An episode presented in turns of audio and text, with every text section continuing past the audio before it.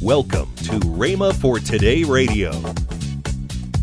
Then he said, Every person, every apostle that wrote letters to the church, every single time told them to do something about the devil.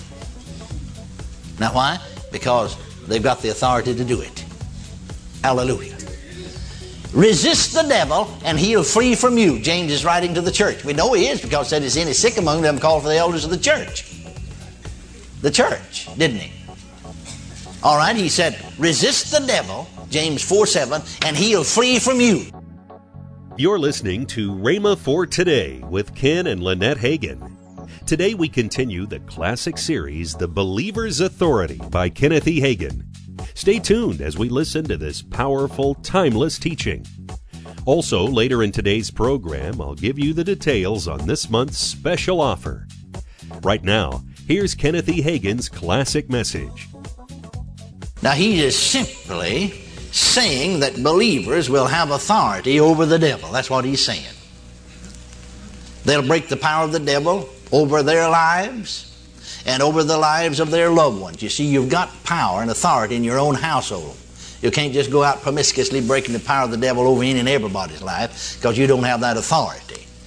But you do have authority in your own life. You do have authority in your own household. Can you understand that? Now, they were to be free from the enemy because they will exercise authority over him. Now, who is it that's going to cast out devils? Who is it that's going to exercise authority over the devil? Believers are. They're going to pray God and God will do it? No, they are.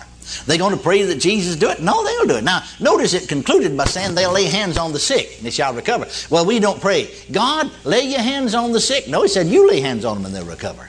We don't pray, Jesus, lay hands on the sick. No, you lay hands on. Well, if you're going to do the laying on of hands, then you're going to do the exercise and authority over the devil because it said they shall cast out devils. They shall lay hands on the sick. We don't say, God, now you speak with other tongues. No, you do the talking with other tongues. God doesn't. We doesn't say, now I'm going to pray that Jesus will speak with other tongues. Well, no, we don't pray Jesus speak with other tongues. It said believers would speak with other tongues. Doesn't it? You do the talking, isn't that right? Well, then why would you pray that God would cast out devils then? When He said you do the talking tongues, you do the laying on of hands, uh, and, and you do the speaking with tongues, and you do the casting out of devils. See what I mean? Not God, you do it. Not Jesus, you do it. Are you still out there? You're going home? Can't you see that?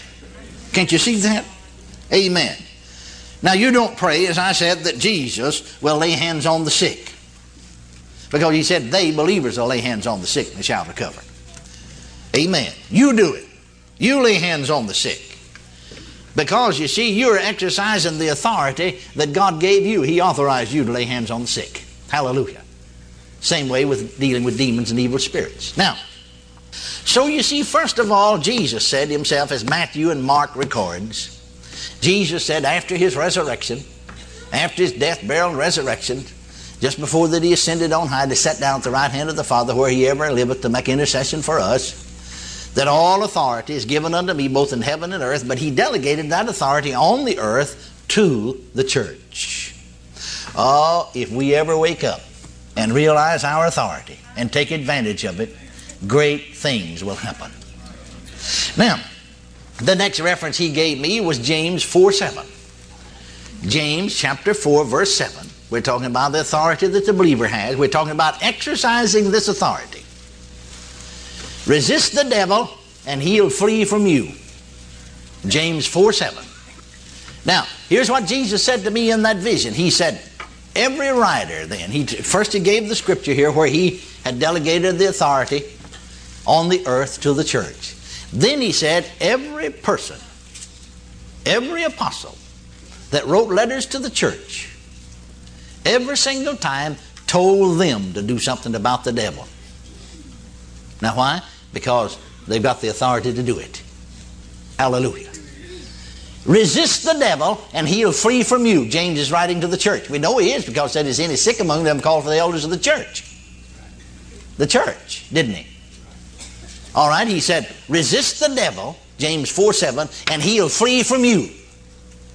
Now, a fellow had the audacity to come to me and said, Now, Brother Hagin, I heard you quote that scripture. He knew where it's found, James 4 7. Resist the devil and he'll flee from you. But he said, I did it, but said he didn't leave. I said, Now the Lord will forgive you for lying if you'll repent. Don't you come whining to me and tell me you resist the devil and he didn't leave, because if you do, I'm going to tell you exactly that you're a liar. Because if he didn't leave, then the Bible lied. If the Bible lied, then God lied. If God lied, then there is no God. Then there is no heaven. Then there is no hell. No, just settle on it. The Bible's true. And if for some reason other didn't work, you didn't work it. Are you listening to me? Because God's word never fails. All right, resist the devil and he'll flee from you. You is the understood subject of the sentence. James, I like to put it this way the Holy Spirit, through the Apostle James, said, You resist the devil and he'll flee from you. Well, you couldn't resist him if you didn't have the authority to do it. That's what Jesus said to me. And of course, you do have the authority. That's the reason he told you to resist him. And he'll flee from you. Now, notice that James did not say, pray to God so that he will resist the devil for you. We're great ones trying to get somebody else to do something for us. No, he didn't say, pray to God and God will resist the devil. You're supposed to resist the devil. He doesn't say that he'll flee from Jesus. He said, resist the devil and he'll flee from Jesus. No, he said he'll flee from you. He'll flee from you. You see, the authority is yours. Now, here's where we fail, is because you say, well, I just don't feel like I've got that authority. Feeling hadn't got anything to do with it.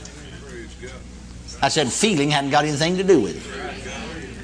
It's what God's Word said. That's the thing that counts. You see, our faith should not be in how we feel, our faith should be in what God's Word said. Hallelujah to Jesus.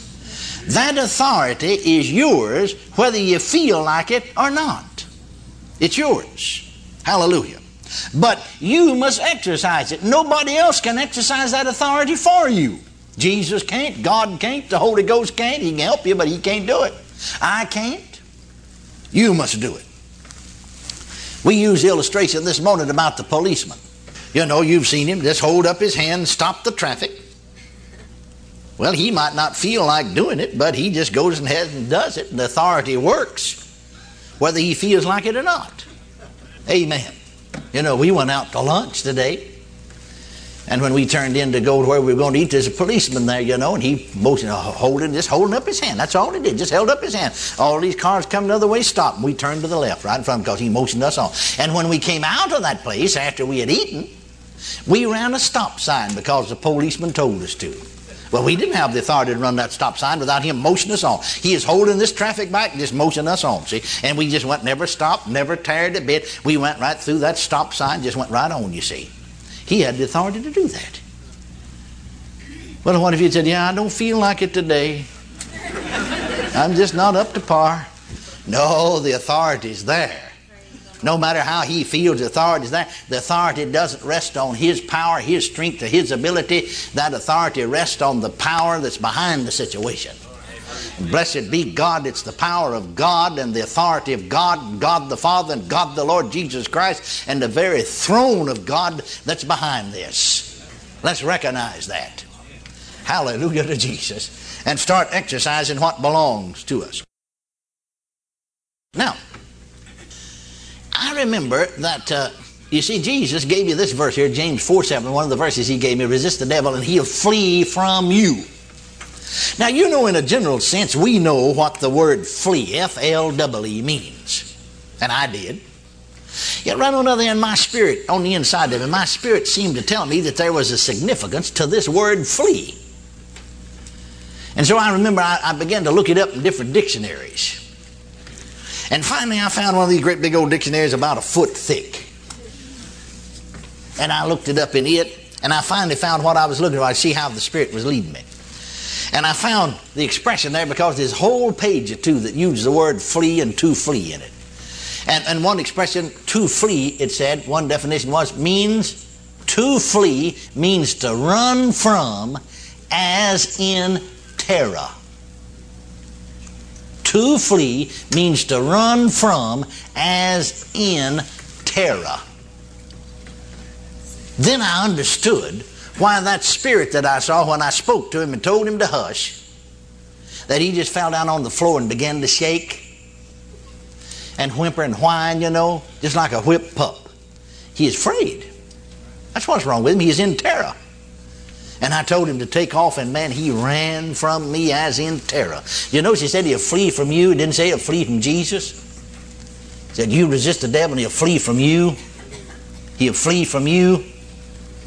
Are you listening?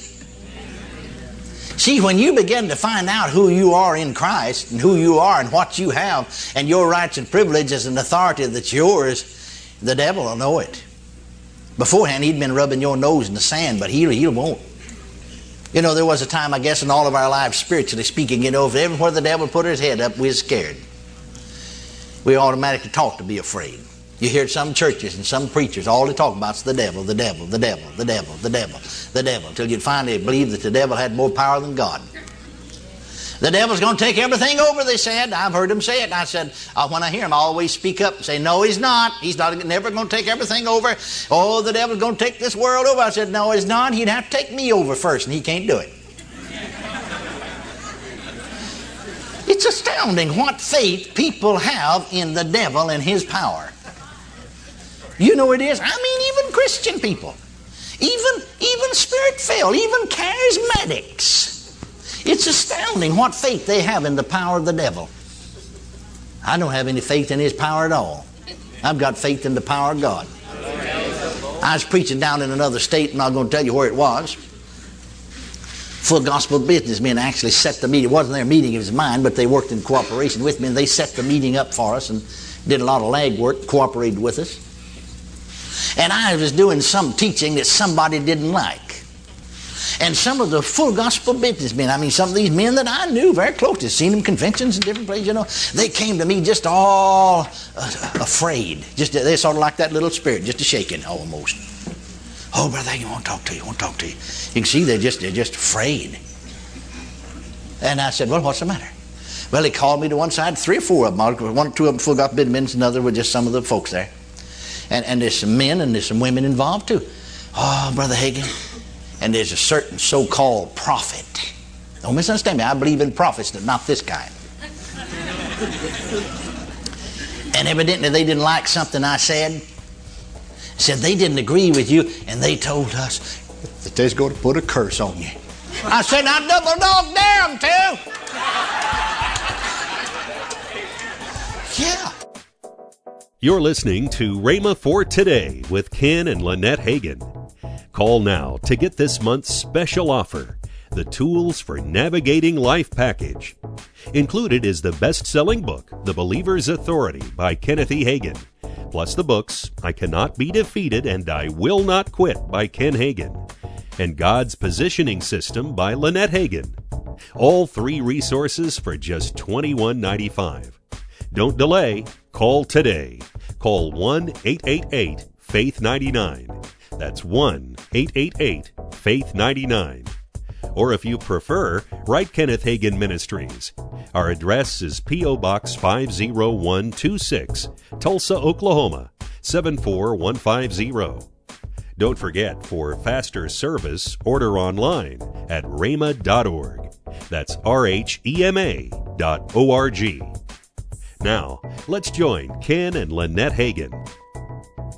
Well, you know, uh, many of you are, because we're on the new networks and we're really enjoying being on these new yes. networks, but many of you don't know about all the things that we have. You can watch us on Roku, and you, we do have a magazine called the Word of Faith Magazine. Now, we send out the copies, but the easiest way to do it is go online and read it there or download it, or you can go to rhema.org and you can order, put in your address and all that. And, and it's we, a beautiful magazine. Oh, so yes. You're probably going to want it for your coffee table. Yes, yes, yes. Tomorrow, more from Reverend Hagin on our authority as believers. That's tomorrow on Rhema for Today with Ken and Lynette Hagin.